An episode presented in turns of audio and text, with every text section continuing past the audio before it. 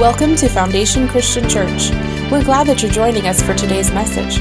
For service times or to join a disciple group, please visit foundationcitrusheights.com. You know, it is 9 11. And 21 years ago, we had a, a devastating uh, impact. I, I, knew that, that this was 9 11. This is one reason why, when they said, Would you preach on 9 11? I said, What am I going to say? 21. Oh my God. So here's the thing, ready? The problem is we are told by some groups, you know, let it go, let it go. Don't be, uh, you know, phobic, phobic against this race group or whatever. And then we have some people that are vigilant. We should always remember and be violent against people. The truth of the matter is this something happened to us that, that is offensive as a country something happened to destroy what we thought was peace. And, and I'm, not, I'm not saying that we should, I think we should always remember things like that. We should always remember what happens to us. We have to be careful that we don't respond the way our flesh would tell us to respond. Well, the message that we found in Christ is that when we are offended, we need a lens based on the one who created us. And while there was a direct offense 21 years ago, the statement is that if I attack a people group, I'm missing the point. If I, if I choose that I'm supposed to be violent and be aggressive toward people, I've missed the point. The real message that I want to tell, tell you today, and the message that I'm going to preach to you today, is that we are weak people. We are always vulnerable. There's always an attack out there. While nobody liked 21 years ago, and even the, the, the vibrations of what happened 21 years ago may still be in your, your ethos, in your person, the truth of the matter is we were vulnerable. And if we, if we grew from that, if we recognize that vulnerability shows us that we need to change what we do, if we realize that that's really the fact, that from vulnerability we're supposed to prepare, if that's the message we get, praise God. One of the pastors at Bayside is a fellow named Mark Clark. He's brilliant. If you, if you like to hear uh, spirited preaching, and he said something that was really interesting this week. I get a, a, a daily podcast. He said, God is lacking something. And uh, you know, he's, he says that to go, What? God doesn't lack anything. Yes, he does. And he said this quote The only thing that God requires or lacks is our weakness. Well, he's got that with us. Wait, wait, wait. Listen, listen, listen. I am the one that recognizes weakness or not recognizes weakness. See, God already knows. He created this goober. He knows that I'm weak. The problem is, I don't know it. God uses circumstances in our life, like the 9 11, uh, is to reveal our weakness so that we would run into Him, our high tower, our protection. Is that fair? Okay. So I just want to I just want to remind us, Lord, you're always in, in our midst. So um, today, I'm going to take you on a little bit of a journey in my head, and I apologize in advance because I don't want to be there sometimes. but uh, so uh, today, we're, we're going to be talking about an Old Testament story. Um, and, and, and I want to tell you, as a teacher, one of the tools that I use for me, and I suggest with the people that I teach, is that I try to put myself into the story. If I don't do that, then it's just history. For example, if, if you were to look at the story of David and Goliath and all of the characters around that story, I would suggest put yourself in the place of David or in Saul. I wouldn't suggest Goliath per se, but, but, uh, but, but put yourself into the, the, the group of the Israel, Israel soldiers Put yourself into David's father. Put yourself into the characters so that you can understand or try to understand what they may be going through. Because if I don't humanize the scripture, it becomes just something that I go through and I don't learn anything from. Does that make sense? So this is just what I do. And, uh, you know, you can look at Noah and Abraham and Joseph and Moses and Joshua or, or the prodigal son or one of the ten lepers. See, as soon as I put myself in the story of one of the ten lepers, I understand what salvation's all about. As soon as I put myself into the story of the prodigal son, I realize how far and how easy it is for me to get away from what God really wants for me. Does that make sense? Today, we're going to talk about a king in the Bible. And, and to be honest, it's probably a king that you don't really focus on. He's not one of the biggies. Uh, his name is Uzziah. And, and uh, I, I, my son's having a baby soon, and so I'm going to suggest that he name him Uzziah. Except when you look at like, hey, have you taken Uzi to school? Yeah, that doesn't sound good. Hey, did, are you bringing Uzi on the plane? See, it doesn't work. But know, I just I had to say that.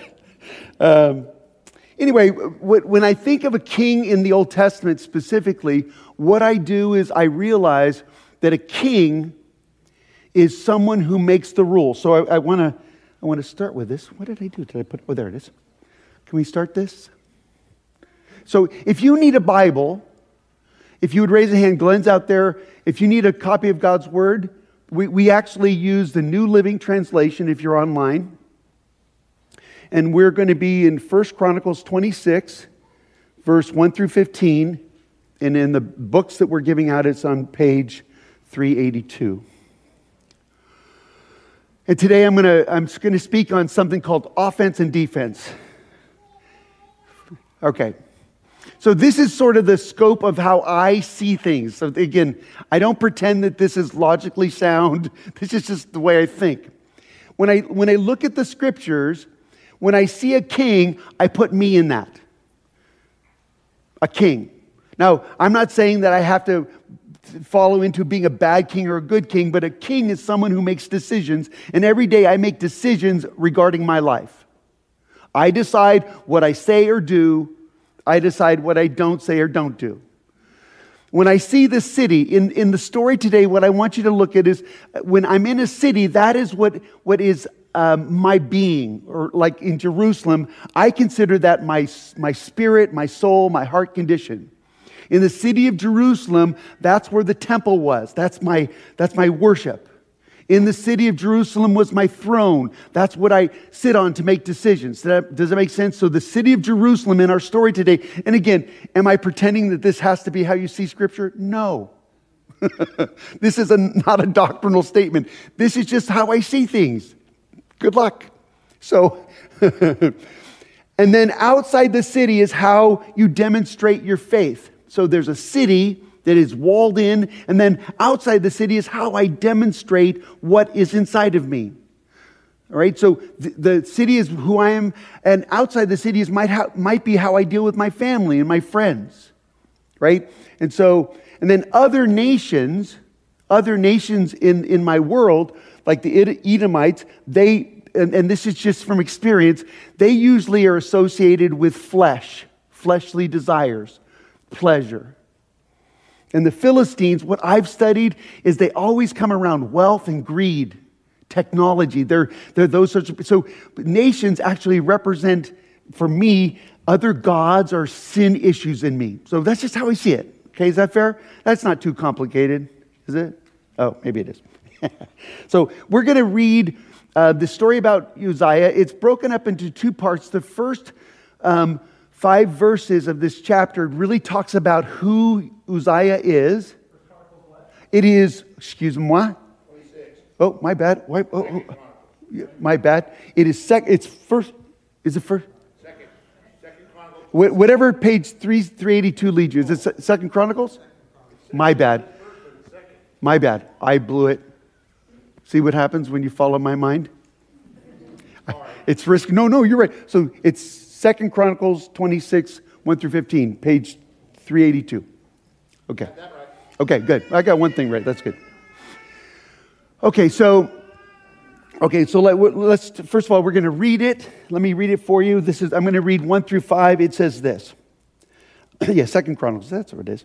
All the people of Judah had crowned Amaziah, Amaziah's 16-year-old son Uzziah as king in place of his father.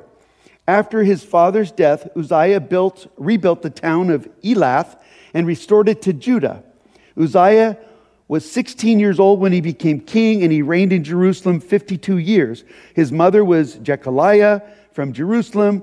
He did what was pleasing in the Lord's sight, just as his father Amaziah had done. Uzziah sought God during the days of Zechariah, who taught him the fear of God. As long as the king sought guidance from the Lord, God gave him success. Okay, so there's some really cool parts here, and then I, I have to tell you that some of you already just like went to sleep.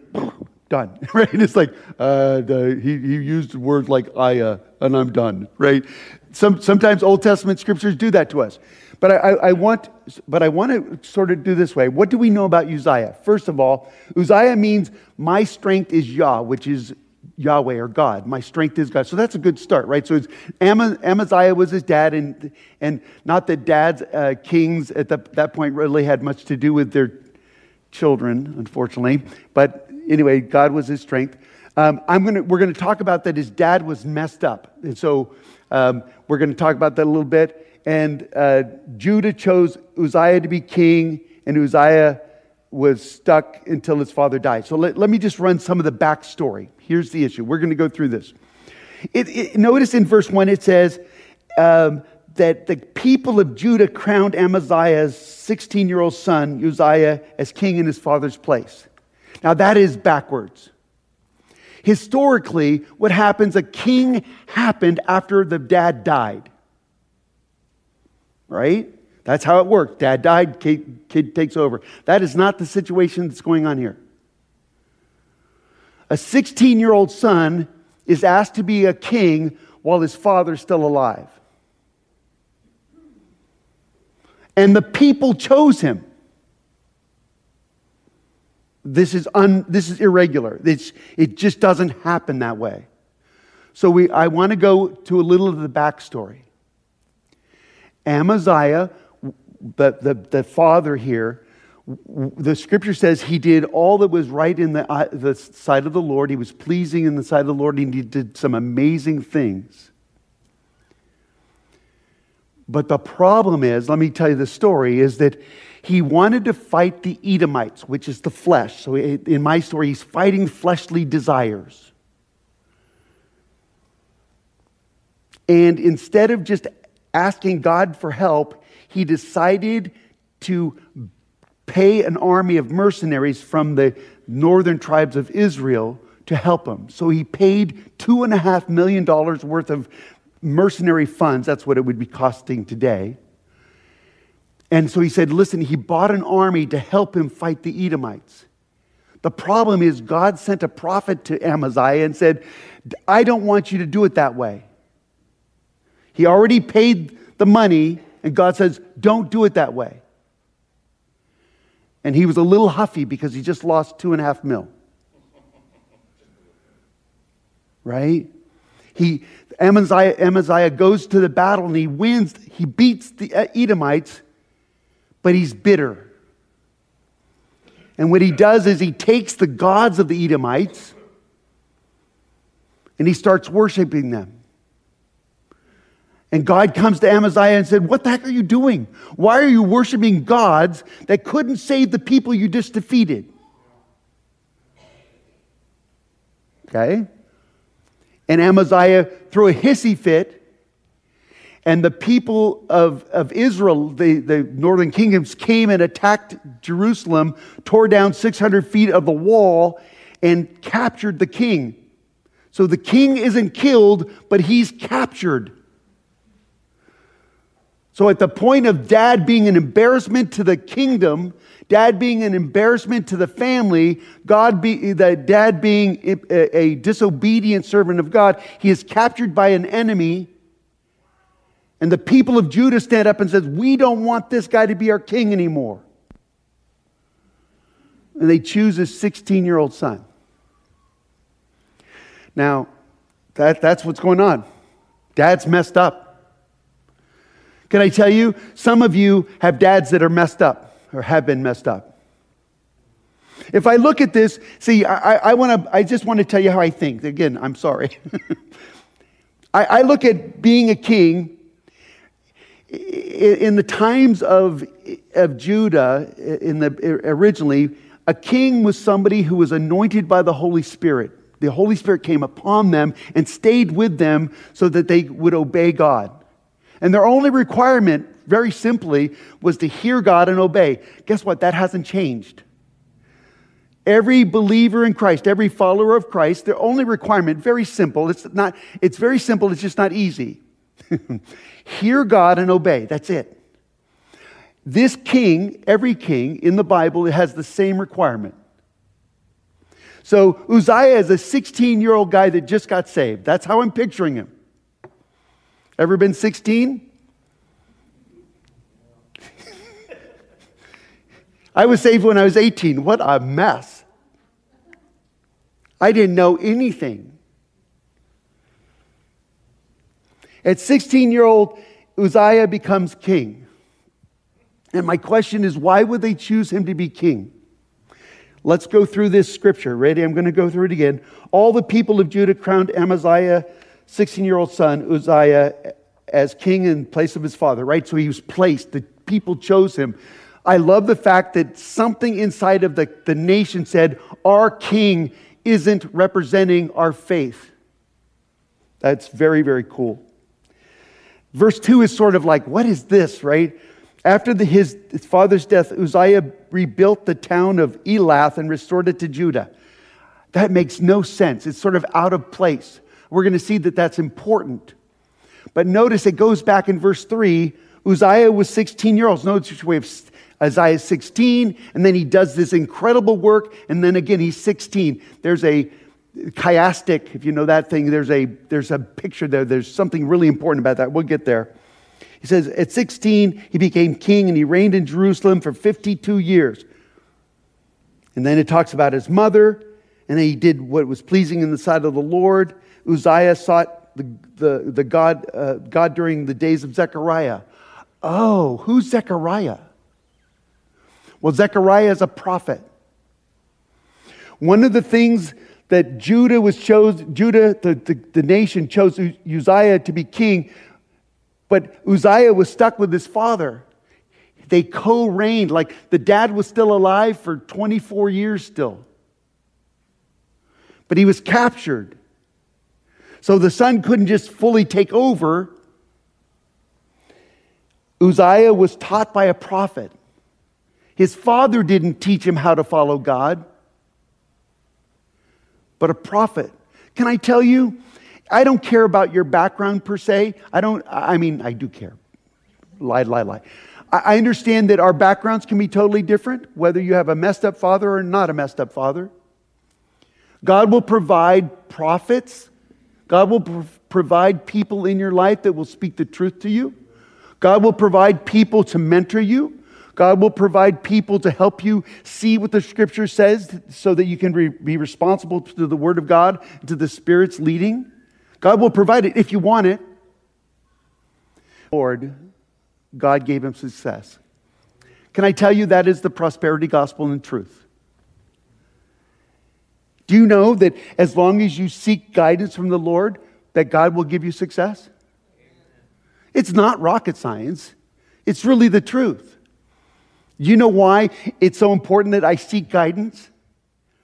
Because it says I'm not strong enough. In my weakness, right? This, this message is this is weakness. I am weak. And, and Uzziah recognizes I don't have the answers. So, this is who Uzziah is. This is what I want to encourage us to do in our walk with God. God, I don't know what I'm doing.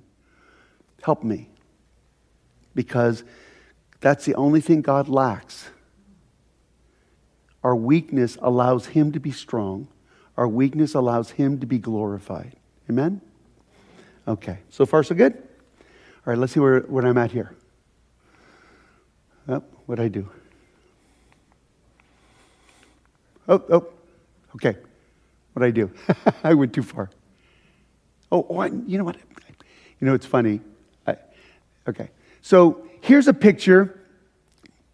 This is Solomon's kingdom. So I, I have to point out something to you. At the very, toward the bottom, if you take the purple guy's foot and you go to the left, you're going to see where the Red Sea is. So I, I, I think this, this isn't a picture. Is this still a, a thing? Anyway, so do you see that, like the green um, angle there where it points down to the Red Sea? So, so the, the green little wedge there, that's Israel. And where it comes to the point is the city of Elath. Elath is important because it is the access to the Red Sea. It is something that was established during the time of, of Solomon. And it was one of the avenues where Israel became great.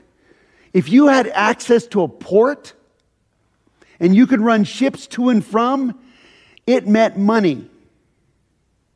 It meant you could distribute your goods, right? It is the supply chain. so the city of Elath wasn't just a, a, a random city, what is happening in Uzziah is that he establishes or re- reestablishes access to resources, to goods and services, to be economically strong. He's, he's restoring something that Solomon set up. So he's, there's something that's being built here. For us, having a port that we receive and, and uh, that we give and take, that we export and import, it is how we present the gospel. How do you present the gospel? What comes in and what comes uh, what goes out? Having a place to export what I know is Elath. What do your neighbors see? What, do you, what does your family see? What do those people in, in your community see? Establishing Elath says, I have a product worth listening to, worth seeing. The product that I have is not me being strong. The product that I have is I am weak and there is a strong God that, that lifts me up. King Uzziah established this. Notice he did it after his father died. So at this point, it's been 24 years, and King Uzziah is 40. At, the, at 40 years old, he establishes a place where now his testimony can be exported. I just want to encourage you each of us are required to export what God's given us. God didn't just save you so, so you're going to go to heaven. How many people think that that's a good benefit? Because I, when I die, I'm going to go to heaven. Anybody excited about that? Can you, you know that, that it, while we're in that waiting room of life, you, you have to be busy? Right? You, you should be busy doing things like being a witness to what God's done in your life. Do you know that's your job? Oh, good. so anyway, I thought that it was interesting that that's what he is. So, so Mr. Uh, Uzziah is a messed up kid with a messed up father, but he has a mentor who leads him in the ways of God. So that's, I, that's where I wanted to start with. Um, let's do this. The city of Elath was a commercial port. Uh, it, it, allowed trade across the Red Sea with Egypt. It was extensive, lucrative copper mining operations. It restored the glory of Solomon's kingdom. And for us, it connects and evangelizes the nations of the world. Other nations are people, right? We get to talk to people about what God's done. Okay.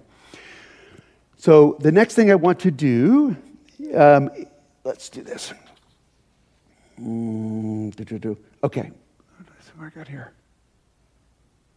Now, let's back up a little bit. Um, now, so I'm going to go to verse 6.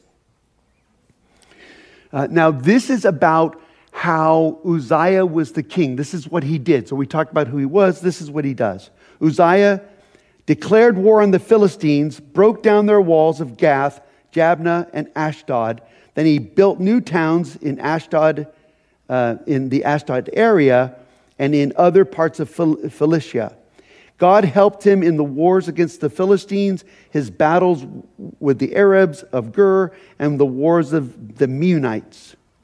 So, what I mentioned is this here's this King Uzziah, and he goes on the offense. And he attacks cities of the, the Philistines. And, and I just want to tell you, for me, when in my studies, when I see the, the word Philistines, I think of wealth and greed. Now, not everybody's the same. How many, uh, I shouldn't say how many people love money. Hmm, how can I say this? How many are greedy? No, how, how can I say this? See, everybody has a measure of greed. Is that okay? Can I say that? Everybody has a measure of greed.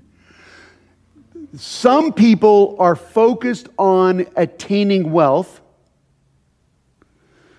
some more than others.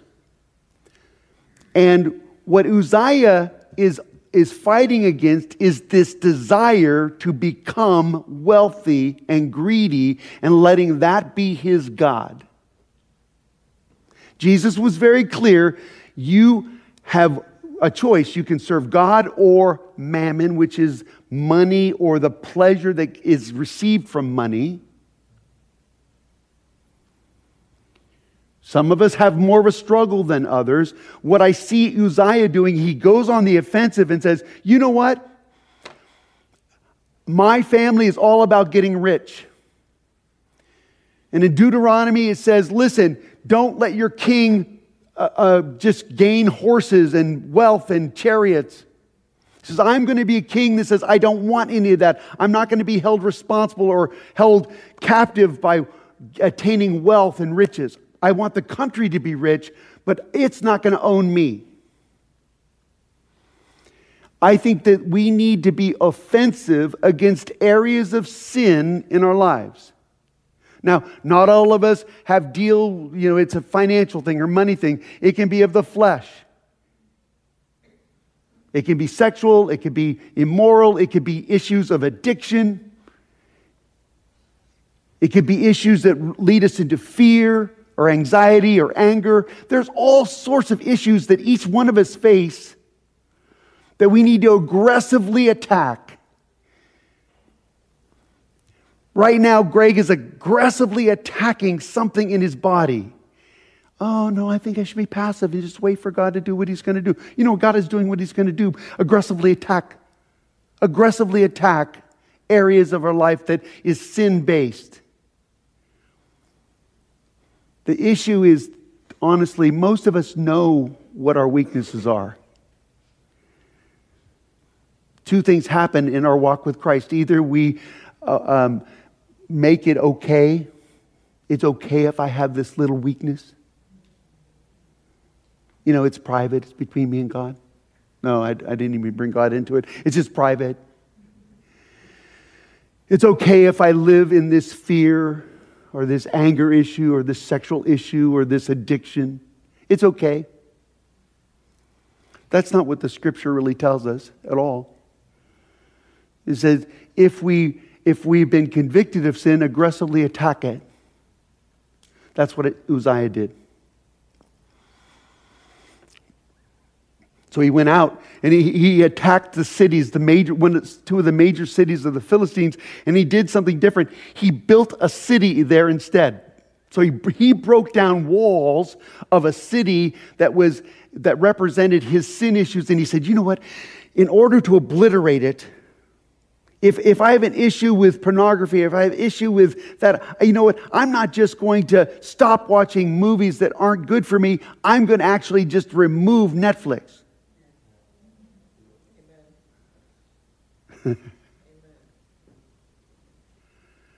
if I'm really serious. If I'm really serious.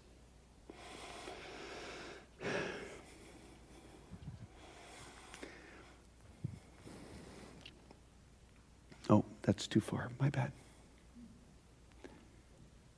1 John 2 16 and 17, 16 and 17 says, For the world offers only a craving for physical pleasure, a craving for everything we see, and the pride of, in, in our achievements and, and possessions. These are not from God, they are from the world. And the world is fading away along with everything that the people crave. For, but, but anyone who does what pleases God, pleases God will live forever. The scripture that in the King James it says, the lust of the eyes, the lust of the flesh, and the boastful pride of life. Those are things we have to fight them, and we're quite aware of them. We need to aggressively fight against those areas that are sin based.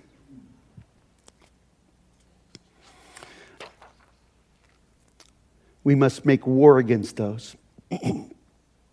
it said that in verse 8 the Meunites paid annual tribute to him, and, the, and his fame even uh, spread even to um, Egypt, for he had become very powerful.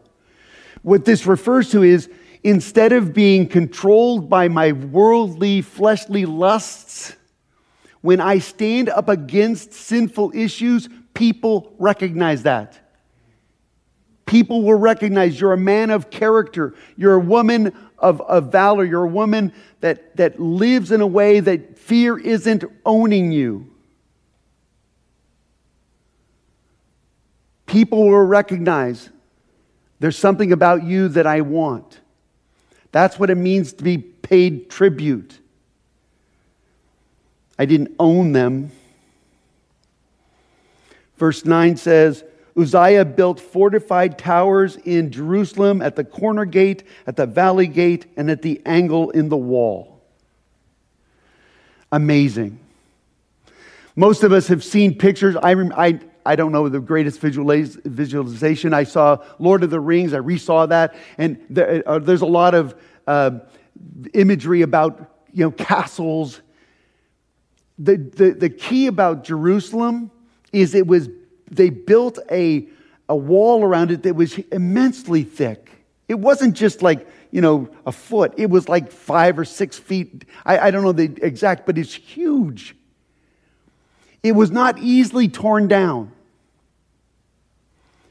And what happened with Uzziah's dad is that because of his weakness, there were, there were wall, a 600 feet of wall was torn down. What Uzziah did is he rebuilt those walls. And in addition, he put towers up above on three different parts of the wall.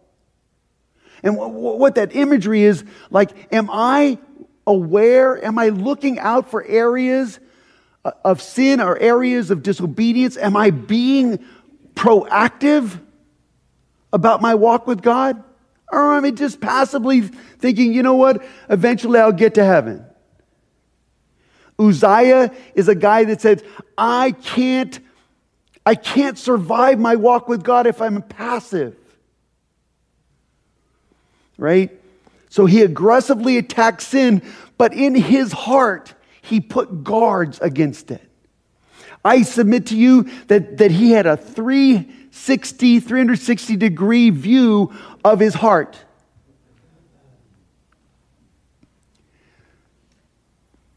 So he built that. Notice he defended, it says he guard it said, guard your heart against the schemes of the enemy. Everybody knows what the schemes of the enemy is, right? We've talked about, I've talked about a few things. Each of us have our own, own, our own little uh, variation of it. But, but last week, Jeff talked about it. He, he didn't finish it from my point of view. He did a really good job. But he said, you know what? The, the enemy does three things. He, he does, yeah. Three things specifically. God wants you to think, not God, excuse me, forgive me. The enemy wants you to think less about who God is. That's what Jeff's message was last week. He said, you know what? God Almighty is God, sovereign Yahweh. You know, that's, that's who he is. And the enemy said, no, he's just, he's just a God. God isn't able. He's not concerned. He's not, he's not present. So the enemy wants you to believe God is not actively involved in your life. The second thing God wants you, or the enemy wants you to believe, is that, uh, that God isn't, God isn't, uh, God is less, and He wants you to believe that you're less. You know the reason why God doesn't care about you? Because you're a piece of poo. Who would love you? Who, what makes you think you're worthy? What makes you think God is even concerned about you? The enemy will harangue you to the point that says, You've done too much for God to love. Now, I should be speaking to all of you because you've heard these voices. The enemy wants me to think less about God, less about myself, and less about others. Is, these are the schemes of the enemy. All schemes are based on this foundation. He wants me, the enemy wants me to think that I can't trust anybody. I can't speak the truth to anybody. I should be wary of you. I should be afraid of you. I should keep away from you. I should be isolated.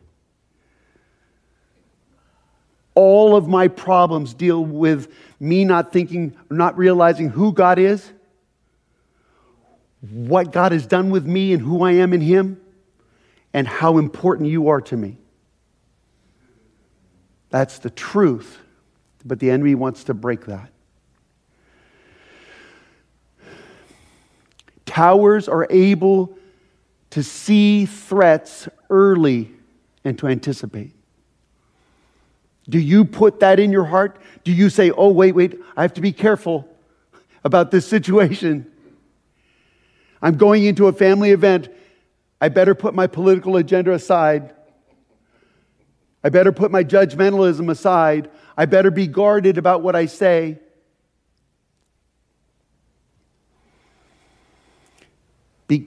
I love Ephesians 5:15. It says, "Be careful how you live.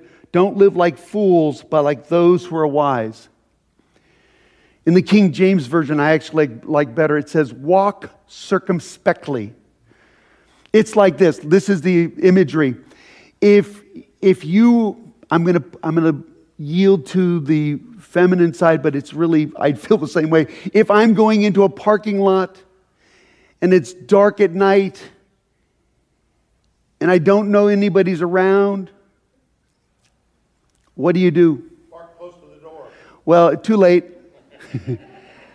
but it says, walk looking around, look around to see what your environment is, be aware of your situation.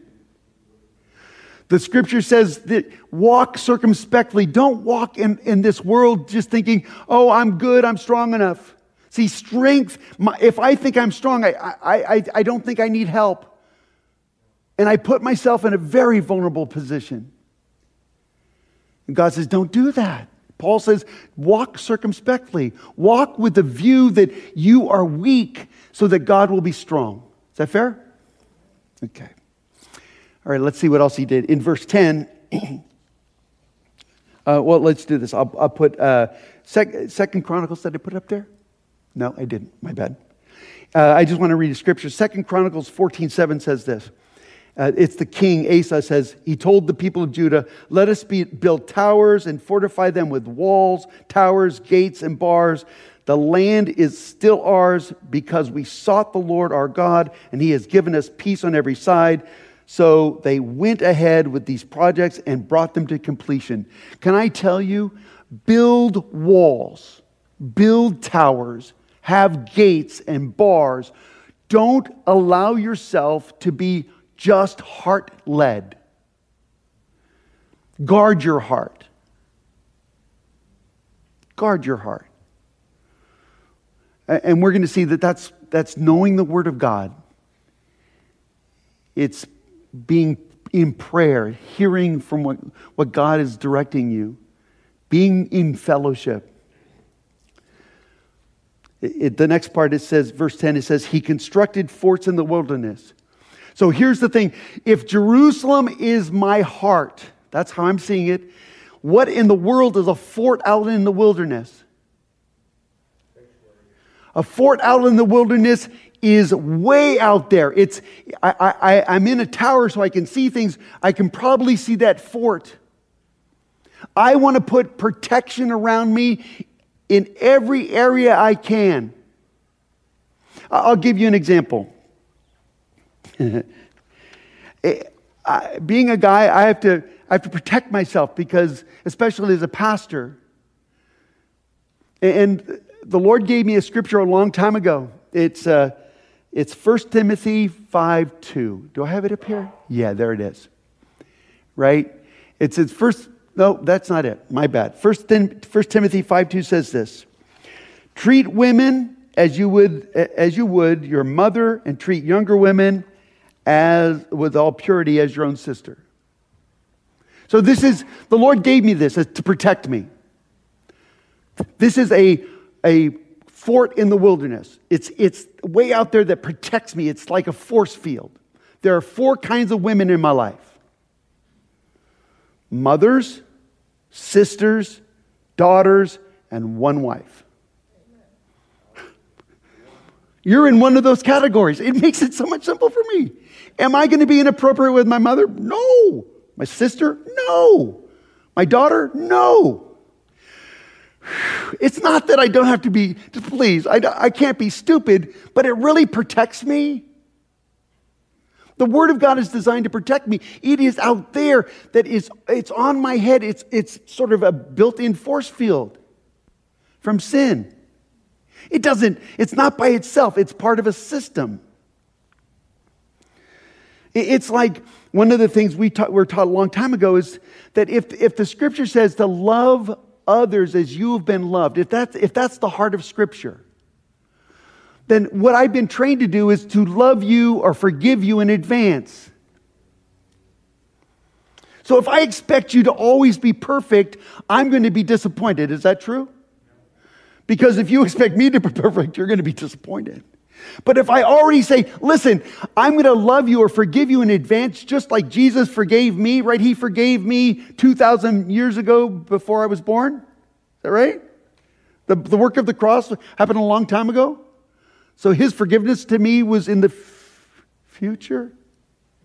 If he forgave me in advance, I'm going to forgive you in advance. I'm going to have that point of view. I'm not going to hold that against you. I'm not going to be looking for you to fail.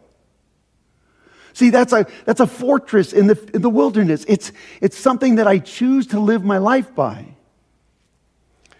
Another thing is we need to gain and work on habits that lead to godliness. And this is a this is beating the drum, right? I need to be a person of prayer. I need to pray before I talk to you. You don't want to talk to me. Some people said, I need my coffee before I talk to me. No, no, you want me to pray before I talk to you. You want me to pray before I talk to you. You want me to read and study. You want me to be a, a person that, that appreciates and, and values fellowship. I need to gain habits that are going to protect me and guard me. One of the things I had in there was is uh, 2 Corinthians 6:14. It says, "Don't be linked with non-believers. Don't team up with non-believers." It, it, it doesn't mean non believers or evil people. It just means that as a believer, I, I, I don't want to get into a covenant with non believers. Right? It, it's not healthy for me.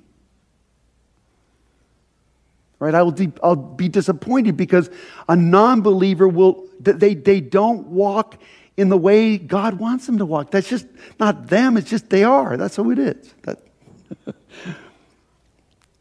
Let's see what Uzziah did. The next thing that Uzziah did, he, he dug many water cisterns. Let's see if we got this. Oh. Uh, nope, nope. My bad. I have to go back. So the next thing that Uzziah did, he dug water cisterns, and you look and you go, well, a, a, a cistern is just a hole in the ground, right? It's a reservoir for water. Right, So it says that he, he dug water cisterns because he kept great herds of livestock in the foothills of Judea, uh, Judah and on the plains. He was also a man who loved the soil. He had many workers who cared for his farms and vineyards, both on the hillsides and in the fertile valleys. So I want to talk about cisterns, soil, farms, and vineyards. Be prepared and store up the Word of God. Water is always the Word of God, usually the Word of God. Do you store up the Word of God? The Word of God says, hide the Word in your heart. Have you done that? Do you know the Word of God enough to protect you?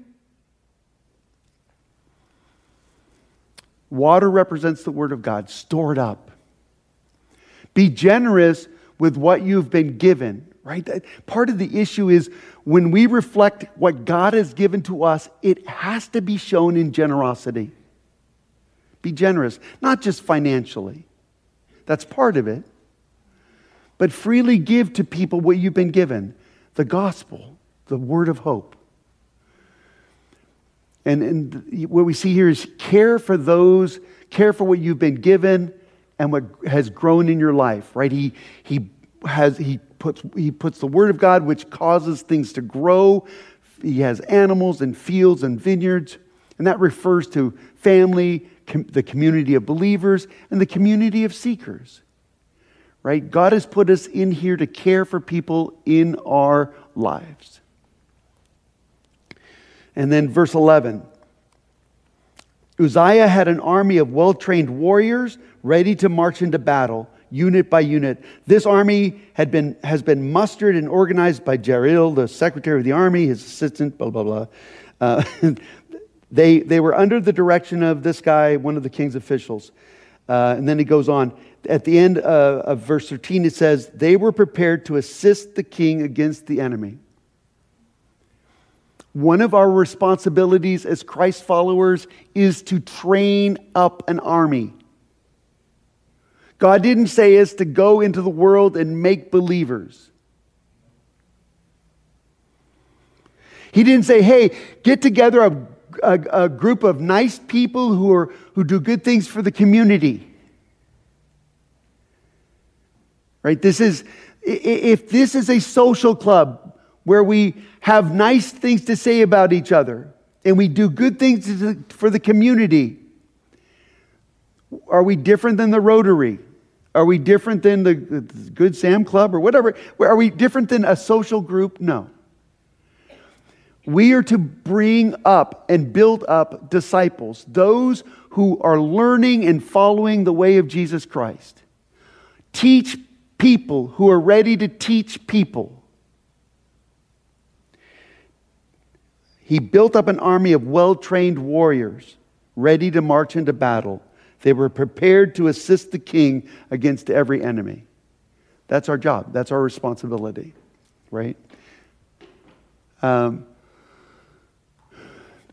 2 Timothy 2 3 and 4. We do not serve Christ alone. And this is what Paul says Endure suffering along with me, be a good soldier of Christ Jesus Soldiers don't get tied, tied up with the affairs of civilian life. We need to be that people. We need to train people to be the, that people.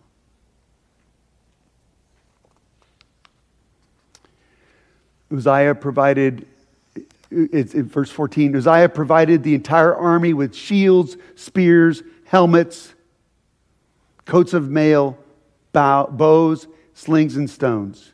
Ephesians 4 says, the responsibility of the church leadership is to equip God's people to do the work and build up the church, the body of Christ.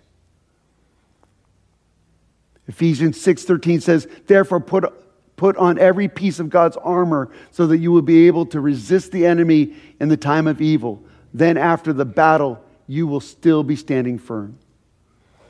We need to be equipped we need to be, need to be ready. We need to be vigilant. All right. I don't even know what time. Oh, wait, uh, did I go way long? Apologies. I'm almost done. This is it. It says that he built structures in the walls of Jerusalem. And I'm going to go to the dark.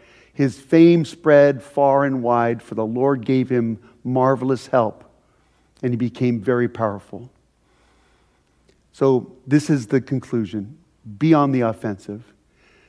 And as the, as the king, we seek guidance from the Lord. God will, will give us success. Number two, we must make war against the cravings of inappropriate physical pleasure, cravings for everything that we see, and the pride in our achievements and possessions. Be on the defensive. Guard your heart against the schemes of the enemy. Be prepared to store up the word of God, habits that lead to godliness. Put on every piece of God's army, armor so that you will be able to resist the enemy in the time of evil. The chief message is Uzziah's success is because of God's help. We are weak people. We are built, we, we were created weak so that God would be strong. Amen? Okay. Father, we just thank you. We thank you that your message is really clear, even though I might not have been. I pray, Father, that, that the takeaway today is that we would humbly require you in our lives, that you would be glorified and lifted up. And I just pray that you would minister to our needs, that we would go past fear or habit or rituals and break down any wall that gets in the way of that, that you would be lifted up. And God's people said, Amen. Amen.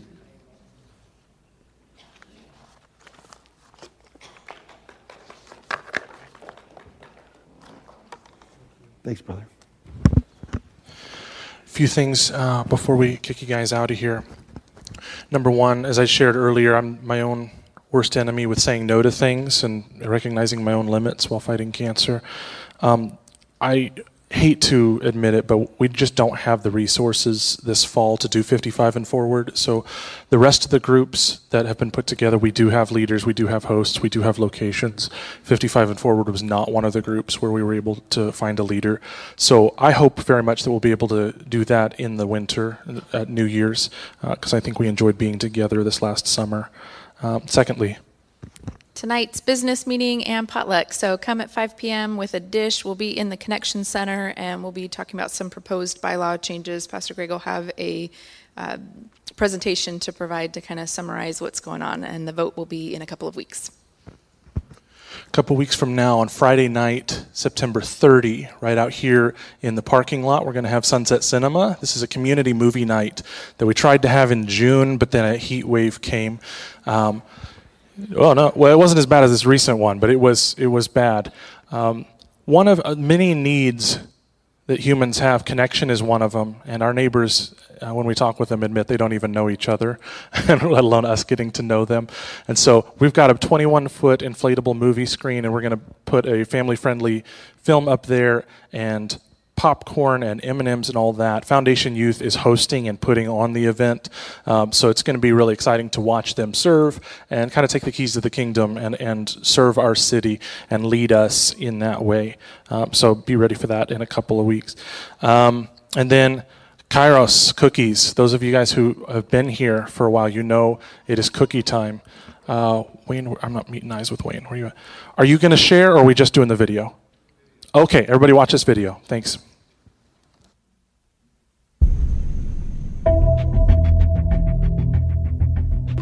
You with all those cookies on a Kairos uh, I usually give mine away. I usually give my Kairos cookies away. Uh, I'm, you know, I don't go without, as you can see. Uh, uh, I, I think uh, you you hear most of the guys that, that aren't believers down the hallway. They call them Jesus cookies. When are we getting the Jesus cookies? And that's an awesome thing. An un, a non-believer uh, uh, looking and excited about getting something from Jesus, and that's what it's all about, anyways. So that's what I do. I give mine away. Uh, uh, to get blessings, you got to be a blessing, and that's what I try and do on the weekend, they give you forgiveness cookies. And when I went through my weekend, it was a very, it was a, it was a time in my life. There was a teetering. There was a, there was a lot of stuff going on. I was in a very dark place, and uh, I was, I was part of a, a group, and this group expected me to do some stuff, and it was going to happen after my weekend. And actually, during my weekend, they give you a, uh, a brown bag of cookies, and they tell you, listen, give this to the person that you have to give the most forgiveness to. And the person that I was supposed to do something to, I sent that bag of cookies to him. And he had just went through a weekend, so he knew what that bag of cookies meant. So in my weekend, it not only saved my life, but it possibly saved somebody else's life with those forgiveness cookies.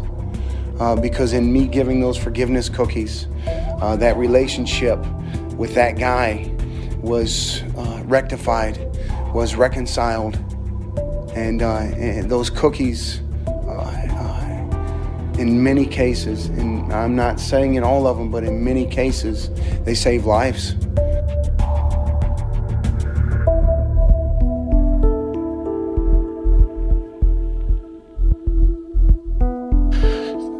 Those of you who know the the rigmarole, that the uh, sign-ups for cookies are at the back table. Please go to the table and just let us know how many cookies you guys are going to bring. All right. Talk, Wayne, raise your hand in case people don't know you. Wayne is the ministry leader for Kairos. If you uh, would like more information, thank you guys. Have a great week. We love you.